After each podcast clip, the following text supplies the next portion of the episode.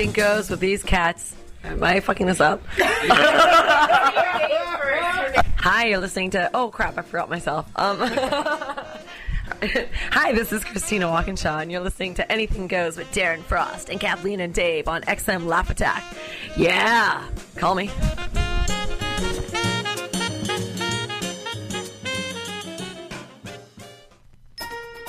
Good evening, ladies and gentlemen. Are you ready for some laughs? Are you?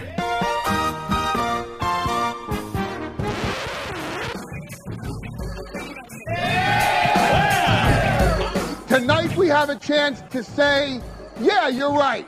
We're too extreme, we're too wild, we're too out of control, we're too full of our own shit, or we have a chance to say, hey, fuck you, you're wrong. Fuck you, we're right.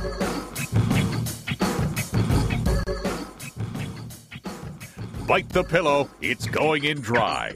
This is Anything Goes with Darren Frost, How the fuck am I funny? Dave Martin, What have we got here? A fucking comedian. and Kathleen McGee. And I'll execute every motherfucking last one of you! Can you dig it?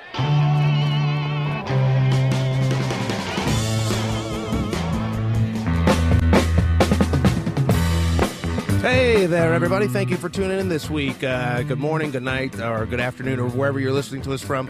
Why are you shaking your head already, Darren? What's No, I'm deal? thinking. I'm thinking. Oh, of that's how other you think. Dave. You yeah. think, by shaking my head to you. Yes. yeah, but okay. You just you have. I'm a- thinking tomorrow groceries, eggs, bananas. You know. Go ahead, Okay, Dave. all right. Okay, well, welcome to welcome to. Oh Dave. my God, we're so dysfunctional, and Yes. then uh, then Darren. The and- only reason why we're dysfunctional is because you're. oh fuck, you're then it's not my oh my fault. It's it's, we're, it's because of me. Holy We're- smokes! I'm the I'm the Daddy's genesis mad of today. Daddy is angry. I'm the genesis of all Yes, things. you you are the Usually it Phil is Collins you. of this, for sure. You are. Usually it is you.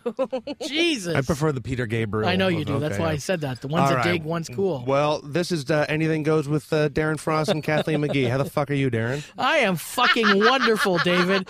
Considering this is uh, Kathleen's last show, we're going out in style with that intro. Woo! To the moon, baby! To the moon! Uh, I spent the weekend in Ajax, Ontario. It was amazing. How was the fruit bowl? It was amazing. Bananas. I love the fruit bowl. I just go there. To, I just I look forward to stealing all the fruit that that weekend. And uh, where were you, Dave? Uh, I was uh, I, I was uh, where was I? I was nowhere. Nowhere. I You were was nowhere, nowhere. this yeah. You complained about it all week long. I was in. I was in Kingston, Ontario. Kingston! All right. Well, I was. Jamaica man. I just Time got to back from. Kingston a little Yes, while ago. Yes, Dave. but, We yeah. know you did Kingston before. Okay. All right. Yeah. uh, before we get into anything like uh, too uh, too big, I want to bring up this story. I, I still laugh about it. It was from a week ago, and uh, this is really up uh, your alley, Dave. Uh, a woman was accused of offering sex for McNuggets. Uh, smiles are free, but sexual favors might cost you your McNuggets. A woman in Los Angeles McDonald's allegedly offered customers sexual favors in exchange for their chicken bits. So She said she performed sex acts, according to the Burbank leader. Uh, the paper didn't specify what acts was offered, but uh, police were called, and uh, she was arrested on suspicion of prostitution. Are you sure that she wasn't misquoted and she was just referring to her vagina as chicken bits? She might have been. okay. Well, there's that to think, to think of too. But my whole say, my uh, first question is, what 12 step program is there to get off of McNuggets? That's right. sometimes I love McNuggets so much I would blow someone for some McNuggets. Right, and what the are, great- the, what the are great those thing- times? Is one of them coming up now? About three minutes. I am actually hungry and I would like to go to McDonald's for some Uh, nuggets. where nobody's going to McDonald's. The McDonald's. great thing about if you get uh, offered sex acts for McNuggets, you know there's no dipping sauce required. That's the whole thing, right? You know that, right? no dipping sauce required. None needed. You know, I actually was in a KFC, and this actually happened. They ran out of chicken. They No. ran, yeah. They only sell fucking chicken, Did and they have skin ran out left, of chicken. though? No, no skin, just chicken. And I said to them, "How long is it going to be?" They said forty minutes. I said, "How long does it take to make the chicken?" They said forty-five minutes. Now, I don't expect mathematical skills on my KFC employees, but shouldn't they realize that the chicken hopper is half empty at some point and go, Yeah. Gorgon must fill"? You know, like it's not rocket science. But it's fast food. I I mean I've never I worked at I guess I'm kind of a fat. It wasn't, it wasn't fast food, but I think if I worked at fast food, I wouldn't give a fuck either. like honestly, Yeah, fuck you, everyone that works at those fast food restaurants is not getting paid enough to care. To look You at the hopper and see it's half empty. Yeah, fuck they, don't, they don't fucking Yeah, care. fuck you, fatty. You just want the skin. That's Maybe they maybe say. they thought they had one of those magic uh, you know freezers where every time they closed it, it would just somehow magically you know uh, you know restock. the Okay, that's your apartment. Yeah, that's your apartment and your fridge. I fucking wish it was. the Maybe if magic was- restocker is his mom if they coming had- and if filling they- his fridge. Here, had- David. All right. If they had a maybe he had a genie that was sort of like, I grant you one wish. And he's Right. like, oh well, I'm not going to do the whole ha- hacky wallet that a always has a million. voluptuous, uh, blonde-haired, uh, insecure genie. I Dave just wants a never-ending filled fridge. Yeah, Dave's mad because we're not letting him finish his corny jokes. yeah. Go, Dave. Go nuts. Look at him; he's getting angry. He's angry already, like a corner, like a raccoon. He looks, he looks like a cobra over there, ready to strike. Dave. okay, go on. What I I had a But if, that I was trying to. what did you with. ever work in fast food? Never. No. Well, I worked at a movie theater that was sort of like Yeah, popcorn and we had to and buy. We had to be behind the counter, but I uh, wouldn't. Uh, I I just I don't know. For some reason, I never looked at that as an option. You know. Yeah, I, I worked at restaurants, but never like fast food. I worked at never a movie, a- never fast food, but I saw someone get fired at a fast food restaurant. It was pretty Really? funny. Yeah. What happened? Just they fucked up someone's order, and I guess it was just happening too often. They're like, just go home. and the guy's like, do I still get my meal? Like, no, you don't. Just go home. I've been fired before, once before. I was like working at a call center for uh, like a, an American department store in Edmonton, and we had to tell the Americans that we were north of Dallas when they called in because they didn't want us to say we were Canadian because you know Americans can sometimes get angry if it's not American employees. Right. But I want to be harassed on the phone by an American. But I remember it's kind of weird because I actually did quit a week before I was fired, but I was doing my, my two weeks. Right. And uh, I had just got a new boyfriend, and he was from out of town, and he flew in that weekend, and I called in sick. And I wasn't sick, I was riding cock. Oh, that was I- the cure for your sickness. But a little then, bit of semen. but then I guess the next the next day I, I, w- I was talking to my friend. I'm like, ah, I was having sex all weekend, blah blah blah. And I guess one of the somebody told on me, and then they took us all down. They're like, we're gonna have a group meeting, and we started walking towards the, the meeting room, and then HR people were like, hey Kathleen, can we talk to you for a second? and I'm like, yeah, sure, because everybody loved me at this call center. So I'm like. I'm like, I already quit. Nothing bad will ever happen to me. And then they walk me in. They're like, So, how are you feeling? I'm like, Oh, fine. And they're like, You called in sick on Saturday. And I was like, Yeah. And they're like, Were you sick? And I, I'm a terrible. When I'm putting, Yeah, I'm a terrible lie. liar. I and, can't lie. And I couldn't do it. And I was like, No, not really. And they're like, Oh, okay. Well, you can pack your things because your two weeks is over now. They, but I, but actually, I still got paid for everything. Right. Like it was, it was actually awesome. But I was so devastated because everybody there loved me. And when people found out that I got fired, there was like an uproar. So I kind of felt a little good. But Have you ever been fired, Dave? Oh yeah. Of course, I knew that. I uh, I used to work at. Uh, Oh, yeah. In in Oh, Toronto. in, yeah. in Toronto, they have a uh, amusement park on the Toronto Island, and uh, I wor- you were one of those guys at Carney there? I w- not a car a Carney Travels. I was just I worked the uh, Right, amusement right. park ride. travel. Get Sorry. your, get your I shit got- I gotta get my man. shit together. You're yeah, right. exactly Sorry. right. Come on. Yeah. Um, and You uh, swam to the, the island every day. no, you, had, you had to take you had to take a ferry over Right, there that's back traveling, and forth. okay, and, all right. Well, no, it's not. No, I Just tell your story. Well, I'm trying to, but then Darren keeps on breaking down everything, uh, the conditions of my uh, fucking. Uh, Tell your story. Now, well, okay. Anyways, so basically, uh, I was there for one season, one summer, and then when I went to go back to work there again for a second summer, uh, the first uh, first year you're there, you learn how to work and operate every ride, right? Right. And then the second year that you work there, you're either you either become a foreman of a ride, so you work uh, one ride for the entire season, and if you're there for the second, and then also people are there to relieve the foreman, the people that were there the year before, and to, so because you already know all the rides, Right. and so basically, all the foremen got together and uh, told the big boss man that nobody felt safe while I was alone at their ride. And uh, 'cause there, were, there were kids involved, and I would. I Were, would were you staring I- at children or? uh, no, sometimes I would be hungover, and I would give people these like very long rides on the fa- on the uh, the carousel, and I would just be sort of spinning around on the outside of the carousel, you know, feeling the uh, you know the breeze in my Effects, face. You know, it was great. And then what pissed me off the most was that I had to go from the Toronto mainland, take a fucking ferry over there, Yeah. get into uniform, and then we stood by uh, the area where everyone gets their rides assigned kind to them.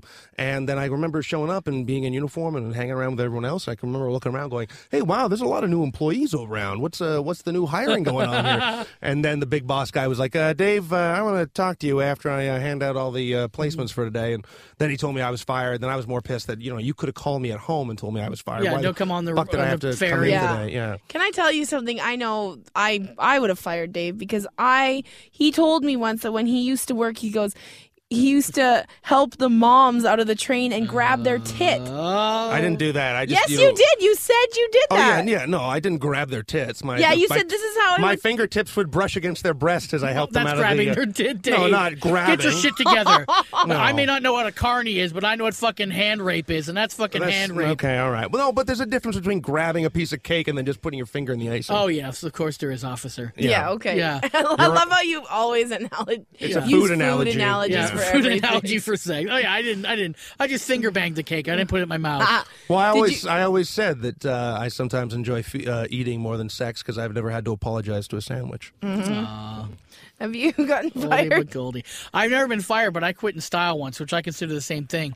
I was uh, beginning my comedy career. I was working an advertising job, and I hated it. I hated my life, and so this is like 95, 94, 95. I was at a Christmas party. I was hammered. You know, I don't drink. There's reasons why I don't drink, but I was hating my life. I'm drunk, and they had this like draw for some like basket of fruit and cheese, and they're like, "Oh, Darren's a stand-up comic. We'll get him to do it in front of all the employees."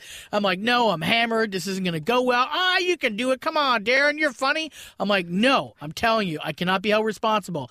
Don't worry about it. We're all adults here." So I'm like, "Fine." So I draw this draw for this bucket of cheese and fruit Now it's a bucket. or whatever it was. It was like a basket. It was big, and this woman jumps up and freaks out, like she like she just won like a fucking lottery. Like she's never won anything in her whole life. She's cr- running to the stage, almost crying, and I'm like, I'm hammered, and I go, "What's the big deal?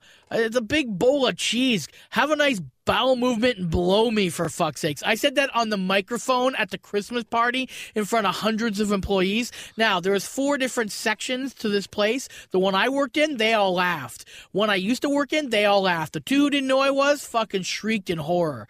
Like, oh my God, how can you say blow me? She was cheese and she was a woman. That's terrible. So I get hammered. I dance to fucking, you know, stroke it or whatever. Or you shook me all night long, horseshit songs. and then the next Monday, Monday morning comes along. I'm still hungover. I get there 10 minutes early. My boss's desk is across from mine. We look at each other. He just sits down. He shakes his head. And I'm sitting there.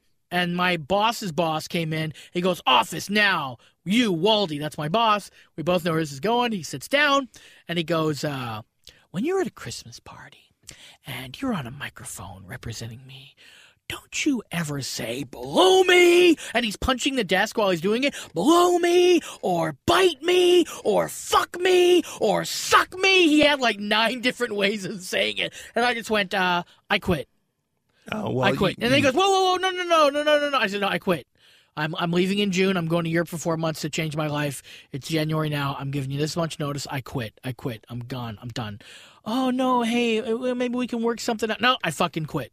Well, I just, I, I just, uh, that should be a very, very valuable lesson. Uh, and we, we got to go to break. We Yeah. gotta, we're going to be coming back with Jaymz Bee. But anytime you ask a stand-up comic uh, to do something, Oh, and, they, yeah. and they don't want to do it, make that is there's that's because There's a reason. Right. There's something inside every comic that says I can do this and I can't do that. Yes. And then there's that other part of uh, a stand-up comic that will say, you know what, I can do this, but it's not going to turn out well. So just have the faith in the comic to know what he can and can't do, and then just get some other asshole to do it. When we come back after the uh, the break, we're going to be interviewing uh, Jaymz Bee, uh, a very uh, very funny man. He's a, a conductor, a musician. He, I would also consider him a, almost like a not a comedian, but a, a comic entertainer. Uh, he's back after the break, and then when we come back on the final segment, uh, I'm going to tell another uh, little funny story about jobs. And I'm going to tell another funny story. Yeah, Well, I- we'll I be- like we'll be the one. judge of that. I like that one. I like that one. All right. So uh, we're back with Jaymz Bee. So stay there. Don't touch that dial. It was molested and it brings back horrible memories. This is Anything Goes with Darren Frost, Dave Martin, and Kathleen McGee.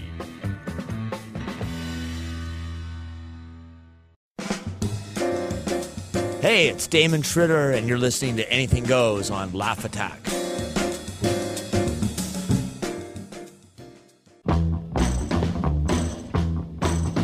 Get that shit out of your ears and put this shit in. This is Anything Goes with Darren Frost, Dave Martin, and Kathleen McGee.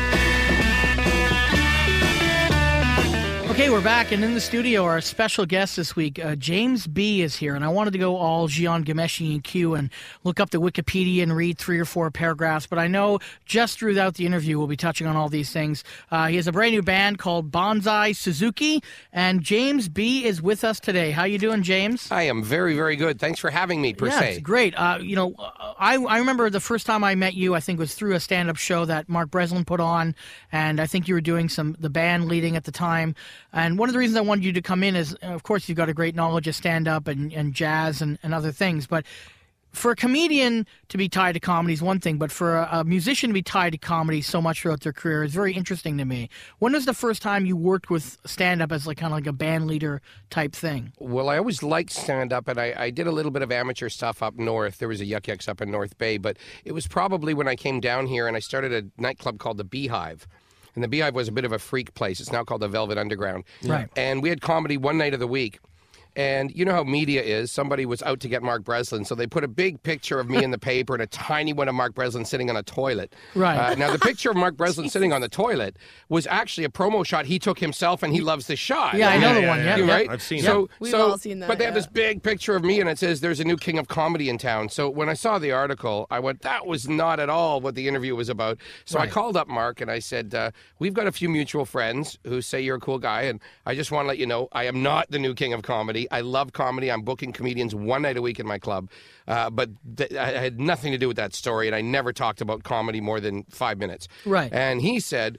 That sounds great. We should have lunch. So we immediately went out for ha- to, have, to have lunch, and he had the People's Comedy Festival. I do remember that. Yes. So that yeah, in fact, you were there back in the day, Dave I, Martin. well, I would no. I, I don't know if I Not was in the there. festival, I, but in the I- in the parties. I was Yes, around. the yes. early days of, uh, of, of Uh, uh, the party slug. they crazy. call yes. Me, yeah. So so anyway, when when I did this, uh, all of a sudden it was with Jim Carrey and Judy Tenuta and Harland Williams and all these different comedians, and we were their backup bands. Yeah. So that was the, that's where it started. Was through Breslin and a couple of comedy festivals, and uh, a great memory was Jim Carrey.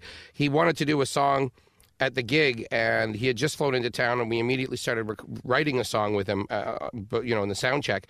And he did it, and it was a big hit. And then he said he wanted to go in the studio, so we went into the studio with him, and recorded his uh, Vegas act. So he had Wow. backing tracks and stuff. Oh, that's wild. And and that was because I know Rodney Dangerfield saw him when he was up here, and then Rodney Dangerfield took him down to Vegas to open up for him in, in, in clubs down there. Yep. He uh, Jim, well, this was Jim was already do. He had just done the mask. Oh, okay, all right. Ran so Ace that's, that's- Ventura, yeah, okay, yeah. so he was just becoming. He was just the Jim Carrey. Yeah. What was it? Duck Factory or something? It was just yeah, after yep, that. Yep, yep. Yeah, Yeah, so that he was, NBC, yep. Licking, was- licking his TV wounds and jumping into the movie business, Well, which that- was a good move. That was one of the big fuck ups in television because Jim Carrey was the straight man in this sitcom. Yes. And they had all these wacky, crazy people around him. And it was one of those sitcoms where Jim Carrey had to react to crazy people. And uh, somehow someone fucked up and said, no, Jim Carrey sh- is, sh- is eventually would become the crazy guy that everyone else sort of reacts And then to. later become Jimmy Stewart again. So Yes. it all comes in full Right, circle. exactly. Uh, now, uh, yeah, Darren was talking about uh, the sort of the connection that you have with uh, stand-up comedy, and I was because uh, Darren always talks about stories about how uh, like a lot of metal, like heavy metal bands, are Yeah. big fans of comedy, and they'll watch sort of uh, that uh, you know like DVDs and stuff on, in their tour buses and stuff on the road. And Mm-hmm. well, uh, my original band, was, Look People, was a mixture of jazz, funk, and metal or something. It was Right. just a bit of Yeah. everything. Uh, and it wasn't until I started doing big band music that I realized, oh, it's still happening. Right. We're still playing for all these uh, awards and festivals and, and backing them up, but we'll never do jazz straight. There will always be something really, really gay about it. Or, Mm-hmm. Yeah. well, no, a little bit bent, let's Right. just say that. Yeah, Right. there'll be something special. and if I say gay, I do mean in a good way. yes, of course. Hey, so I don't even really know you, but I have heard a lot about you. I don't know you either. What I are you doing in the studio? I know I'm, I'm a nobody, and I don't mean it like that. But I know of you. I've heard a lot of amazing things about you, and the one thing that I've heard from a lot of people is you have amazing parties. I that's my You brought that's my life. kazoos into the studio. I, The, I, the kazoo, yep. We just. Yeah, I like that very much. Uh, we just did New Year's Eve and bringing out Andrea Martin uh, with our band. We gave kazoos out to the audience too, and so she'd come out and we'd all be going. hey, and she liked it very, very much. Um, yeah, Bonsai Suzuki. I love kazoos and I love throwing parties. Yeah. kind of mix them up whenever I can. What's your favorite party that you've ever thrown? You have to have one that was like was legend has to be legendary. Yes, it was uh, two nights ago. Really? Well, the reason is it's the most recent. And It is the one I remember the best. Right. It was crazy though. I had four saxophone players up in the one loft. I had a girl in a jacuzzi bubble bath in the other. I got these silk ropes that some girls can do some gymnastics while someone's playing the piano. A whole bunch of singers, a couple of guitar players. Big Rude Jake emptied a bottle of scotch before he started singing, as Of he is known to yes. do. Nice. And a really funny guy. He he only sang his dirtiest songs. And uh, this was one of those parties where just everything felt like, and everybody walks out going, "This should be on the internet. This should be." I'm like, "Yeah, but then I have to work. Right. Then someone has to pay me lots of money. This way, I just throw booze at my friends." You did you, you did a book sounds like called uh, Cocktail uh, Cocktail Parties for Dummies, Yeah, and, uh, and, and that was a fun tour. touring, a- the, touring the U.S., I had to uh, I had to host a cocktail party for various radio stations across the, uh, North America, Canada too, and uh, I had to uh, at night. This was really weird though, because I do the morning show interview Right. talking about what I was going to do that night for the mm-hmm. radio station. Then I would go around to the ra- record shops and bookshops because I had a book out at the same time and a record out, and I'm running around doing a million meetings, and then go host a party all night long, drink my face off, get back to the hotel at one in the morning, sleep, get up at six, get on a plane, go an hour away. Like New York to Connecticut or whatever, and and then go in the morning show and do it all again. So I did that for three weeks, and my my liver is invincible.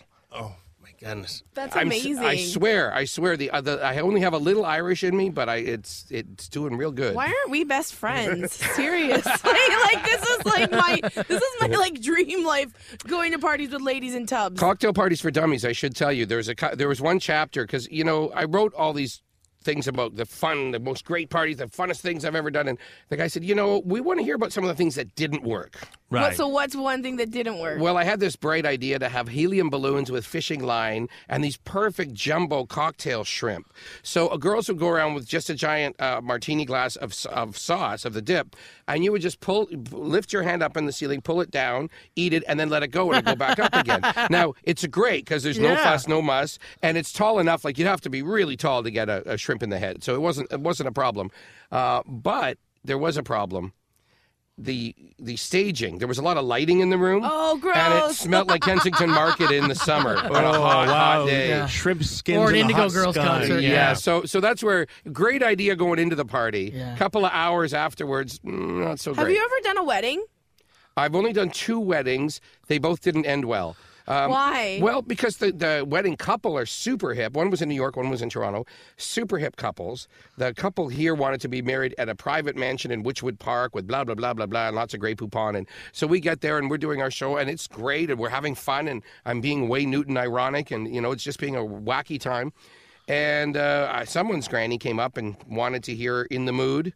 And I explained that there's an 18 piece band here and we have charts for specific songs. And I couldn't just call out a song because they wouldn't all know to play it in the same key in the same right, way. And you're trying to explain this to a 90 year old woman who puts on a record and just hears it Yeah. and, and doesn't understand how these things are done.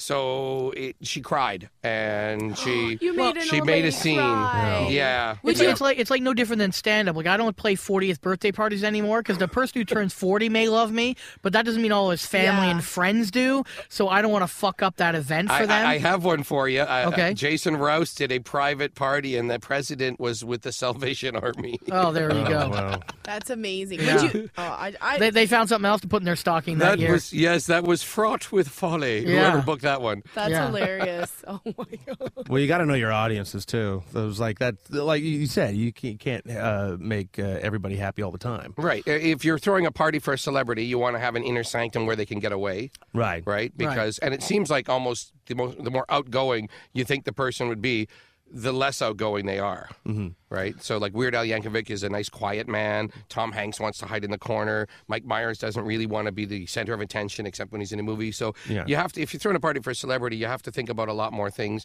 than if it's for your buddies. So I probably that's probably why I love throwing a party that I'm throwing. Yeah. Because whatever Right. happens, happens. Yeah, whatever your- bad your jokes control. are told. Yeah. Exactly. And and now you did did you throw one for Weird Al?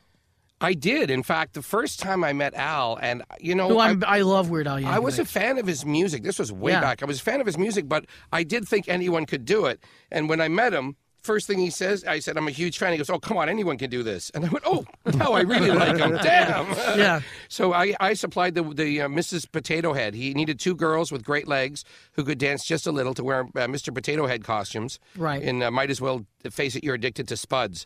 So I heard he met those girls at a party I threw for him, and uh, one of them he dated for quite a while. Right. Come up to Toronto to hang out with her. Well, see, anytime that someone would like hack on Weird Al or something like that, I'd always say like, there's only one Weird Oh, Al. Oh, not only this, and that person never saw him in concert. Exactly. You know This what? guy is so giving. That rock band kicks butt. Yeah. I've Weird heard Al. so many people say that they saw Weird Al and they said it's one of the best live. Music. I went as an obligation because I was working for the festival and I was seeing a, as much as I could. Right. And I did like him, but I, I mean, but it was, a, I thought it was a guilty pleasure, and I didn't want people, you know, when you're 22 or whatever, Yeah. to know Yeah, that you're yeah. into Weird Al. and and the thing is, as soon as I saw him, I've been testifying ever since. Yeah. Saying you have to see this man live. No, I, I- I've seen him once before uh, live, and he's he's also one of those people that you, when he starts playing, you're like, holy shit, that's his song, and that's his song, Yeah. and you Right. forget because I mean, there's always the, you know everyone, you know, another one rides the bus. Great and- musician, great dancer, and he brings it out Uh, here at Massey Hall. That was one of the best shows I've ever seen at Massey Hall, and I've seen a lot of great jazz shows there. That was a long, long show too. I it was a really long show, And and, at the end he brought out all time. the Star Trek stormtroopers that did this number, and I went, "How much money does this guy have? Yeah. Uh, you this know what? is huge." I actually turned down opening. I think that show because they someone called me and asked me to open, and I said, you know what? I, I just I don't think what I do is for the Weird Al Yankovic uh, crowd. You're right. As much as I love him, and I and I really like all you guys, your your comedy's great. But yeah, the the, the fit for that is pretty. Yeah. Like I don't somewhere between Darren Frost and Alan Park, there's someone who can do that. But Maybe. you don't want to be too political, and you certainly Yeah. don't want to Yeah. be too raunchy. It's Right. very family oriented. yeah, and there's like young people. Like that's my whole thing. I've got to, you know, no one under 18. It's like I don't care what the rules of the venue is. I just don't like performing to it. But Although in my reality, Gilbert Gottfried opens for Weird Al, and everybody loves everything. oh, really I, okay. Gilbert Gottfried is one of the comedians that shocked me because I went to go see him and I'm like, I don't know if I'm gonna like him very much, but he's oh, really he's funny. My dad repeats his jokes at Christmas parties, dinner parties, tons of neighbors around. Uh, just the other day, and, I, and my dad wrote this one, but but just the other day, a guy got up from our from a couch to go to the kitchen, and he let go a ripper. He let go. Hold on, I probably have that sound. Uh, is it this one? No, maybe. No, it's not that one. I'm gonna find it. No, no, there's a sound here that's gonna. That's the one. There we go. It- it- but bigger and richer. Yeah. And as he passed by my dad, my dad turns to the guy beside him and says, "And they say he never remarried." Now- it's really inappropriate, but he re- he loves the Gilbert Gottfried jokes. Oh, Yeah. that was yeah. Gilbert Gottfried is is He doesn't tell them like Gilbert Gottfried. thank God. Right, yeah. we don't want need more than one Yeah, voice like yeah, that yeah. in the world. But Now, how do you do you believe that there's been a, a, a resurgence of jazz music? Because you you're on Toronto radio uh, as uh, uh, Jazz oh, FM, Jazz yeah, FM Jazz here FM. But here's the thing with with jazz and comedy, we are so similar. Everybody bitches that there's no work. yep. Yeah. But yep. there's work everywhere. Yes. It just doesn't pay much, and the stuff that does pay, you have to go find. Mm, right. right. So, so it's very similar. The comedy scene here, there are so many little clubs with comedy everywhere. There's so much sketch, so much stand up. It's awesome. It's just hard to get paid. Yes. Exactly. And jazz is exactly the same. We have more clubs than we've ever had. We used to have a couple of big ones. Right. So, I mean, I mean, this city still has some big comedy clubs. Yeah. But but it- when it comes to you know the top of the Senator, the Montreal Bistro, a lot of these places close down.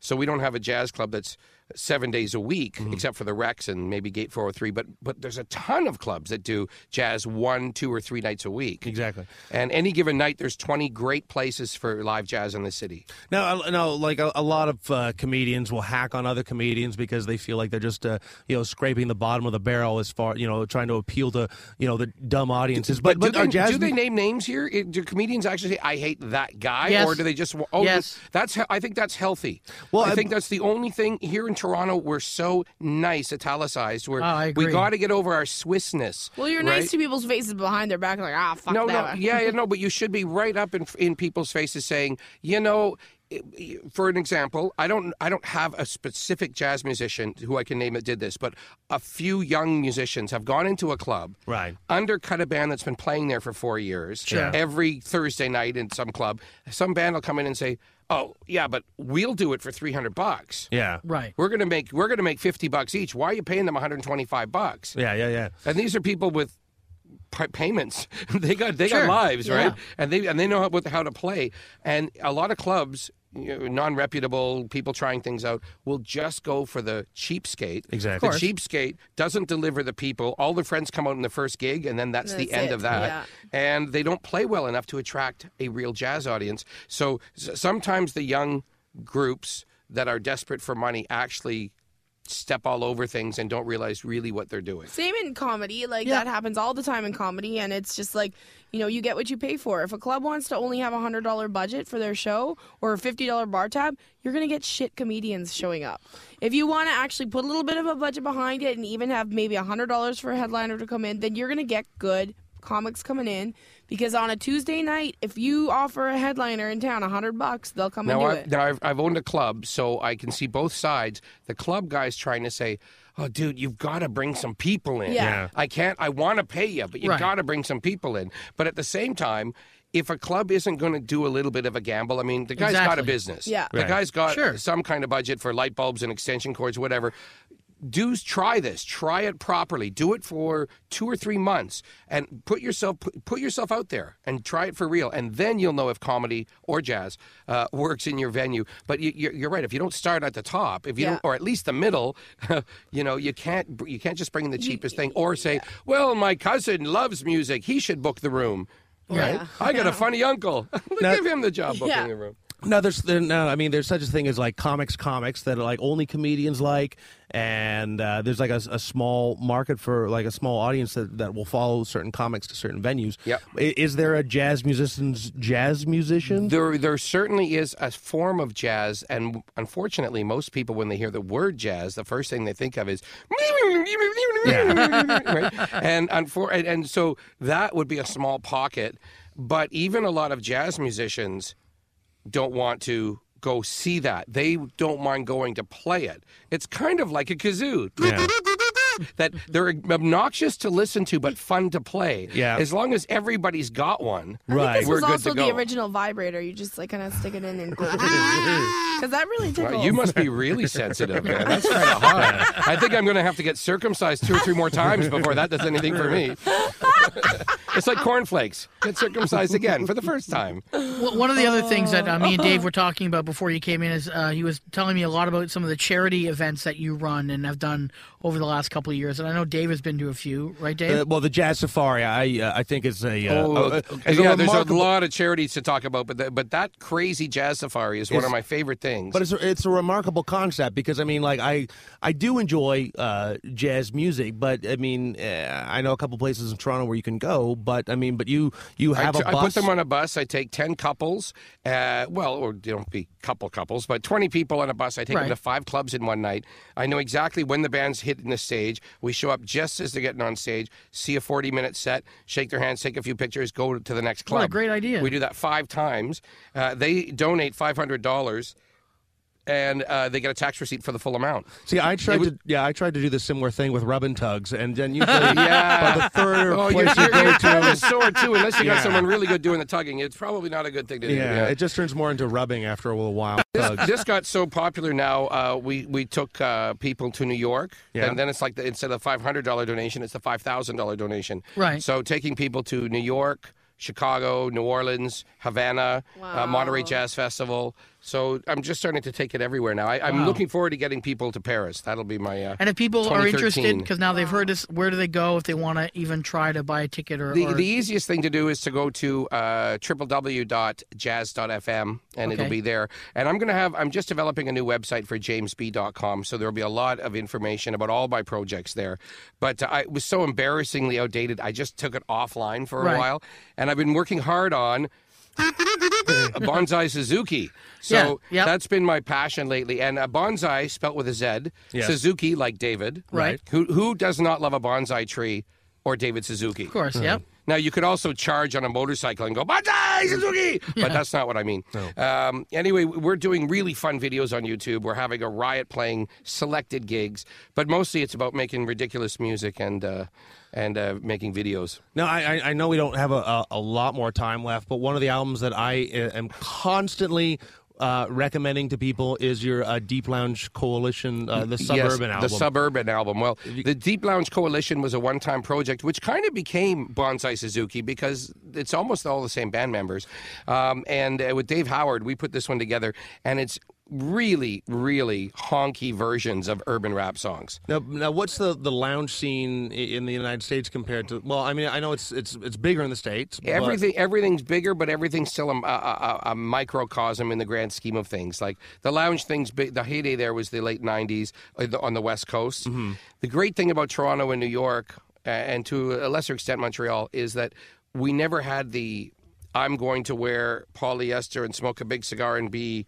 Ironic, Right. The the scene here was always a little more true. Yeah. So if you go to Dovercourt House, you still see kids in jeans and t-shirts throwing each other up in the air and dancing around and drinking cocktails. Yeah. So there still is a scene here. It's just gone underground where it's always been, Right. instead of in people's faces for a few years. There was about five or six years there where it was everywhere.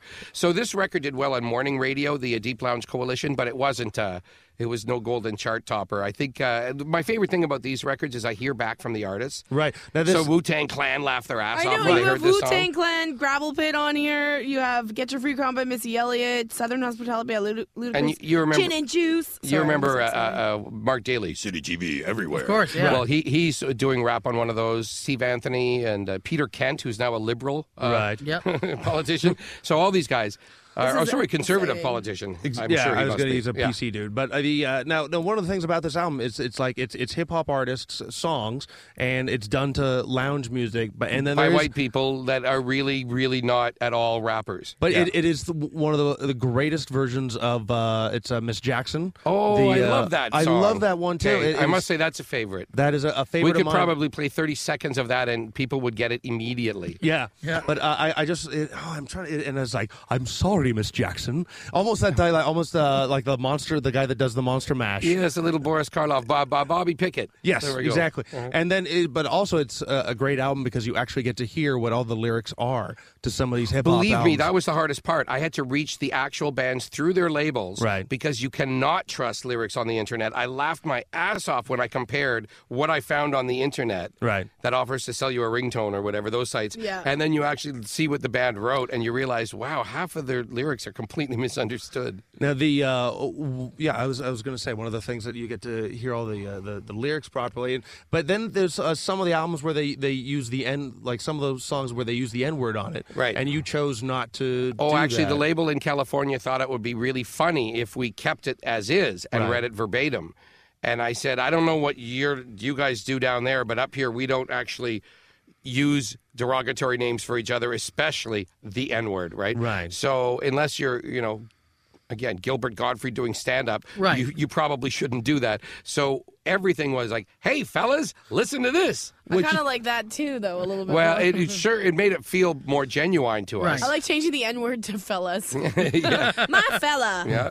well, it also it's like because it's such happy. Fella, happy. please. Yeah, it's, it's such happy and fun spirited music that I think if you actually did use the word nigger in it, then it would be like, oh, why didn't you have to? That, yeah, yeah, that you're right, right. The uncomfortable cringe, of- the cringe thing. Yeah. And whereas I did do one record with the Royal Jelly Orchestra, we did uh, Alanis Morissette's song, and I was happy to have two boys and two girls in paisley, little pastel, super gay good. I mean, good gay here, not bad gay. Good Right. gay outfits, uh, and they were singing together, and they were singing, "Are you thinking of me when you fuck her?" And it was very sweet and Lawrence Welk like, Yeah. and I totally loved it, and I would not change it. That's awesome. One, one thing I wanted to ask you about because I, I've seen both of you guys together for so long. Uh, you've worked so long with the great Bob Scott Yes, with uh, multiple uh, CDs, And I finally various learned to stop pulling his finger. It took me years to figure that out.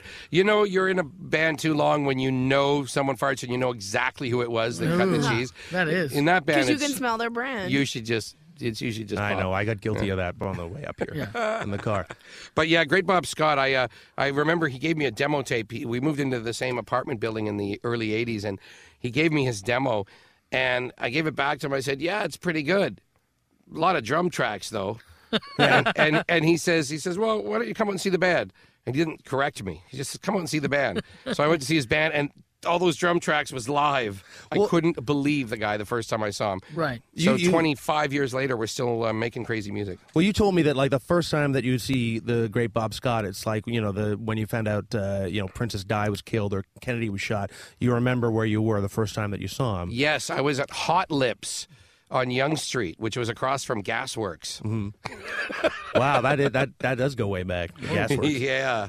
The uh, now I Where uh, mullets ruled. now I, I saw I think I the first time I saw uh, the great Bob Scott was uh, backing up uh, Sean Cullen's band at a, uh, a show at the Drake or something like that, which is pretty Well, fairly recent. Bob is another guy who is, uh, I mean, this is something that we always loved anyway. We always loved comedy. We did a lot of comedy in Europe Mm-hmm. uh, where we would just go on the street with a bag of toys and a little percussion, and we would just riff and do incredibly weird things and make a ton of money. Mm-hmm. Uh, we could make.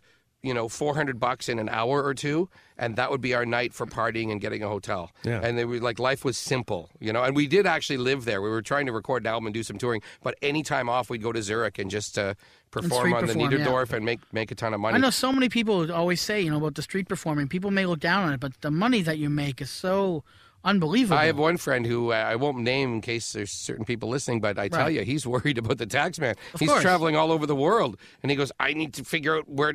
To invest or what to do. It's not that he wants to lie. Yeah. It's just different denominations in so many countries, and he's always traveling. so he just leaves, kind of leaves money around. And will the taxman really even believe you made it that way? Oh. All of a sudden, you got all this cash. oh, I'm a street performer. I have sure a horror story. You know, uh, you, I tried. I had to explain to the tax man how I could make over hundred thousand dollars one year and like forty the next. Right. And I had to explain. This was years ago, and I had to explain to him.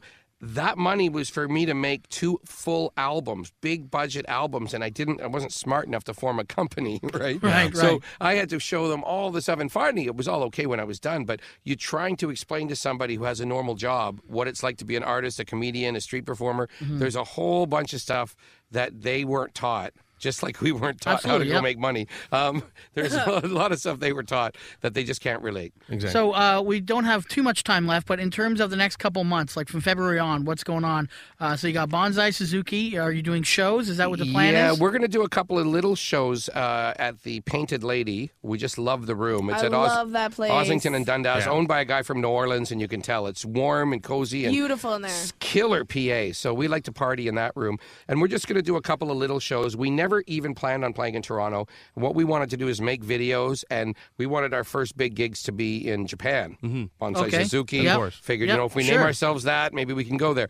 But uh, Massey Hall beckoned, and then we're either going to do big shows or tiny, where we do a few songs with a major act, or tiny little shows where we do whatever the hell we want all night long. So that's the main plan. I also have my birthday coming up in April, and I wow. always do a huge What's event. your birthday? April 13th. It's Friday the 13th That's this wicked. year. We're So- Aries together. I'm April 5th. Oh, nice. for Well, I'm either going to be at Palais Royale or the King Edward Hotel. I'm just figuring out which room is going to be better. Right. But uh, there'll be a big party there with a live concert, and I never charge a cover. I always make everything free at my parties.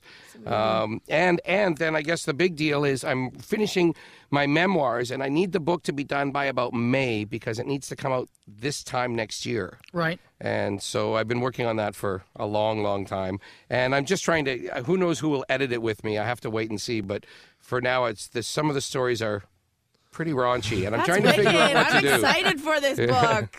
That's uh well I want to uh, uh thank you uh, so much for uh, coming Absolutely. down and uh, in the future we are gonna Thank you. Thank you very much. Might as well, Thank you very man. much. Uh, now we're gonna we're gonna play some uh, tracks off uh, Bonzai Suzuki Yeah. and the uh, the the suburban record uh, in, in future episodes. Good. Well, 'Cause I, I do love want to. I do want to leave you with a quote from from from my song "Awkward." Okay. Which Yes. is track number 11, which we are going to play. Yeah. Good. When you go to the gym and find out you're not well hung, awkward. That's awkward. Right. When you go to kiss your kiss your granny and she slips you the tongue, awkward. That's sometimes awkward. like sometimes. Sometimes. Sometimes. You got it. That was Depends the what your joke. family is, I guess. your family lineage is. I'm on the ball. Hey, you know, That's I date girls 20 years younger than me, and my brother and sister married people 20 years older than them. So I think I missed a family orgy. I think I think my granny didn't kiss me the way she kissed the others when they went to bed. That's Well, amazing. thanks, Jaymz Bee, for coming in. We really appreciate it. And when you're uh, When your uh, website goes back online, jaymzbee.com is probably the best way to get a hold of you. What do you say? Absolutely. And folks, don't forget 2012. The Mayans are wrong. What they meant is it's year of the kazoo. Nice. exactly.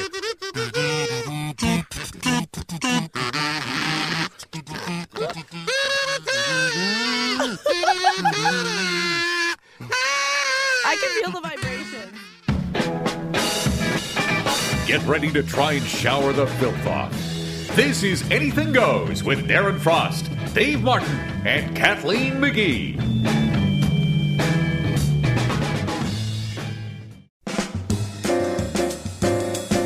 Hi, this is Dean Stockwell, and you're listening to Anything Goes with Darren Frost on Laugh Attack XM Radio.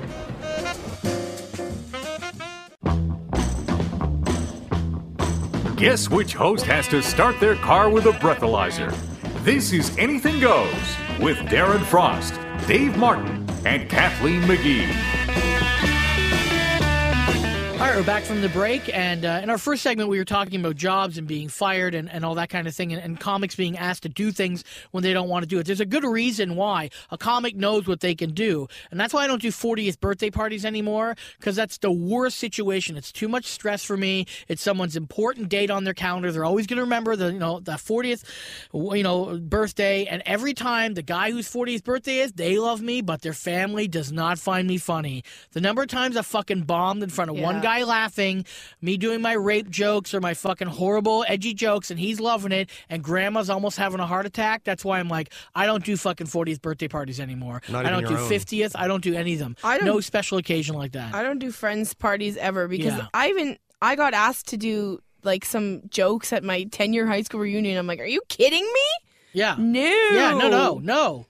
No, And it's like it- it's, it's like when you're sick. It's like when you're calling an agent, you tell them you're sick, and they're like, "Are you sure you can't do it?" Look, I'm telling you, I can't do this gig. Yeah. Trust me, I know what I can and cannot do, and it's the worst feeling is being sick on stage or about to be sick. It's just a terrible thing because you can't just run off stage and come back and act like nothing happened. Comics have done that, but uh, yeah, I was I had a when I was in Ajax a couple weeks ago. We went and ate Thai food in between the shows, and it didn't agree with me. Yeah. and I was like, I said to Don Pere, who was uh, who was the middle act I was hosting, and I said, "Listen, I don't know if I'm gonna puke or Horowitz myself." And Right. Uh, that's a that's a Canadian That's, that's a stand-up. Canadian stand-up term because a comic named Larry Horowitz shit himself on, On stage, stage. On once. stage. He thought it was a wa- fart, and it was It was a shark. diarrhea.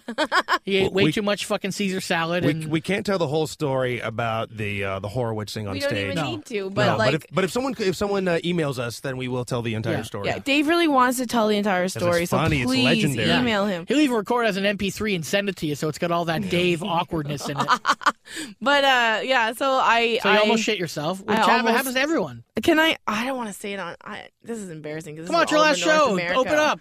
I just the there's music that starts and it's the Hey Ho Let's Go song. Oh, yeah, yeah. So it started and I'm like, I go to the bathroom and I did do I Horowitz in the toilet. Yeah, yeah, yeah. yeah. But I was like, I gotta do this so fast because I gotta go on stage. It Yeah, because you know the It timing. You know the song's about to end. You got to be on stage. You're the it host. was really bad, but Yeah. yeah. I didn't get sick. But I did meet a comic uh, in Ottawa this weekend who did vomit on stage. Yeah, I've seen that. And I like his name is Alex Wood, and I'm gonna out him. And I think it's hilarious because he uh, he said that he was getting over the flu, but he thought he was okay. He went up on stage and he was hosting, and he was in the middle of the intros, and then all of a sudden he was like, uh, uh something's weird, and then he puked into his beer a little bit. And then two of the other comics saw what was happening, so they brought a, a garbage can on stage, and he's like, "Oh, guys, no, I'm okay. I'm not gonna need."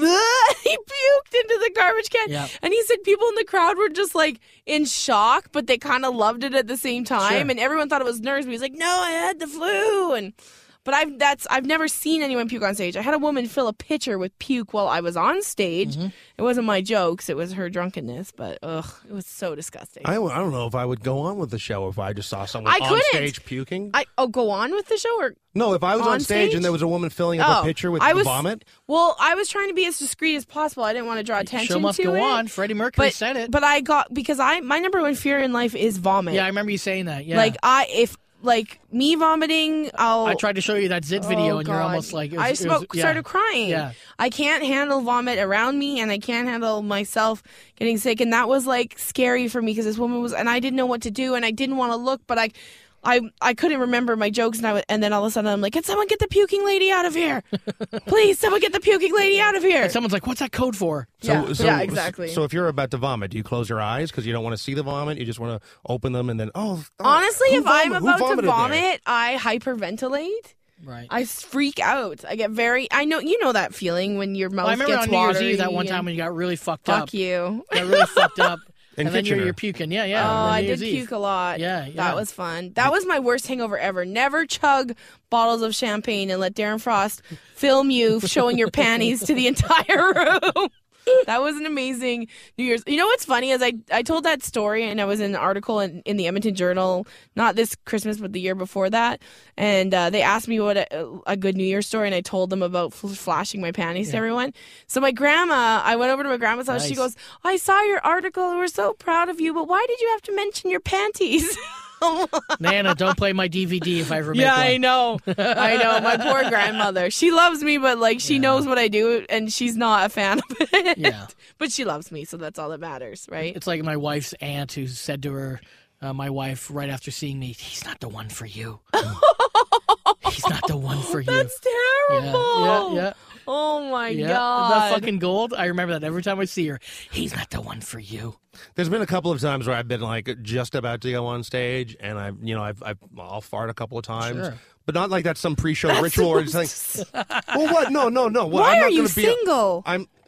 Well, I don't know. You tell me. the uh, there's been a couple, of, but like you know, you feel gas there, and I'm not going to fart on stage. But Right. then there's been a couple times where it's like fart, fart, and then I'm like, okay, This is just that's, a service message. Do not let, do not sit near the stage Did you entrance. just say fart fart like in a row? Like Yes. it's, a- it's do an not extra sit. big fart? Like do not sit near the stage uh, when Dave Martin's about to go on because you will have gas circulating.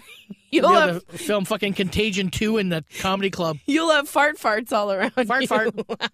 You need your little voice box, your little the box with the noises. I'm Actually, you know, what- you know what the you know what what the you know what the funniest part about our uh, the Jaymz Bee interview that we did? What? I thought it was hilarious that because he had one of those uh, sound Yeah, effects yeah, yeah, machines yeah, with yeah, him, yeah. and I just I thought it was so funny that he actually had to take off his he had to take out his reading glasses to look at Look what at it. to look at what button was the fart button on his thing. I, I just thought that was like what way to like the immature uh, man child inside of Jaymz Bee battling with The old man. the old man deteriorating eyesight, Yeah. and he's like, oh, let me get out my reading glasses so I can see what button makes the fart sound. The fart fart noise.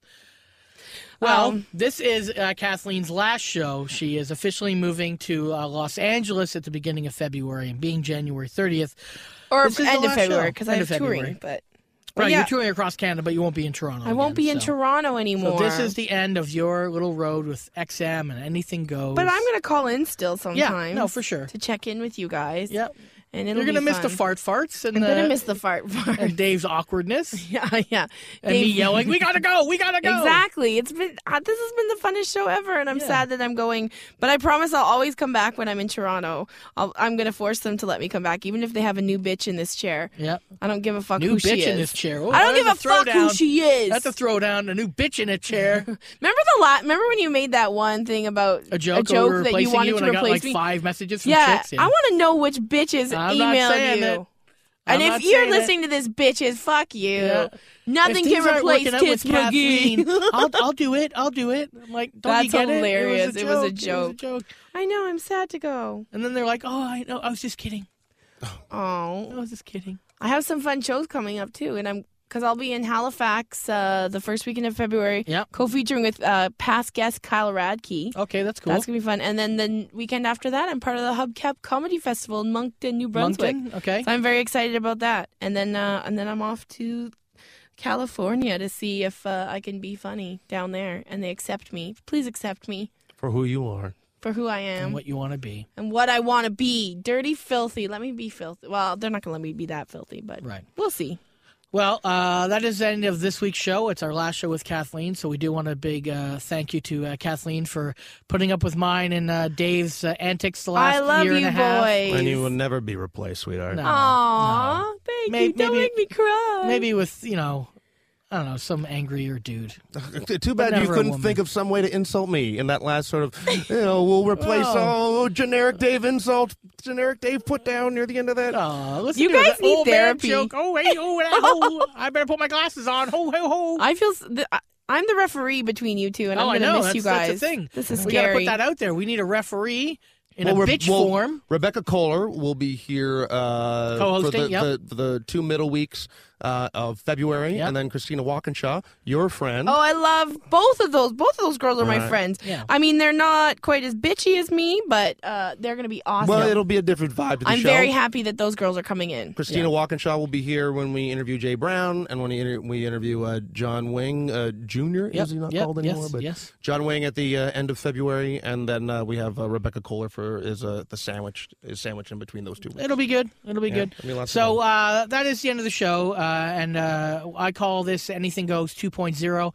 As this is our second wave of shows, but really now it's going to be 3.0 because Kathleen is gone. So Version uh, three. That's right. Version Follow three. me on Twitter and tell me how much you you miss me because I That's right. I need Yes, follow her on Twitter. Your Twitter handle is Kathleen underscore McGee That's right. And mine is Comedy Whore and Dave Martin. Is Dave Martin World? and anything goes ha. That's Anything right. Goes Ha. Check Anything that Goes out. Ha is the, the show Twitter feed. And uh, want to say a special thank you to uh, various people at XM Radio for letting us do our show. Um, of course, Victoria, our main producer here, and Paul, who's been putting the show together. And our new person putting the show together, Frank, is doing a great job for us. So I uh, want to give them a shouts out. And uh, that's it, really. Join our Facebook group and uh, uh, type in anything goes on XM on iTunes, right. and you can listen to some of our past shows. Uh, great. We have some great shows in the in the bank there, from Marc Maron to Ron James to Mike Wilmot to Anthony Jeselnik, Bobcat Goldthwait. You guys did a great one when I wasn't wasn't around. So uh, please uh, check us out because we love uh, any kind of feedback or input. Uh, you can email us. Uh, check the website for all that stuff and the links, and that's it. So uh, thanks I'll until miss next you. week. We'll check it out. Kathleen. I'll be back eventually. I always come back. Yeah. We didn't get. We never got to your Brazilian. Oh, I guess that'll be Next be time. Next time. I smile and wave.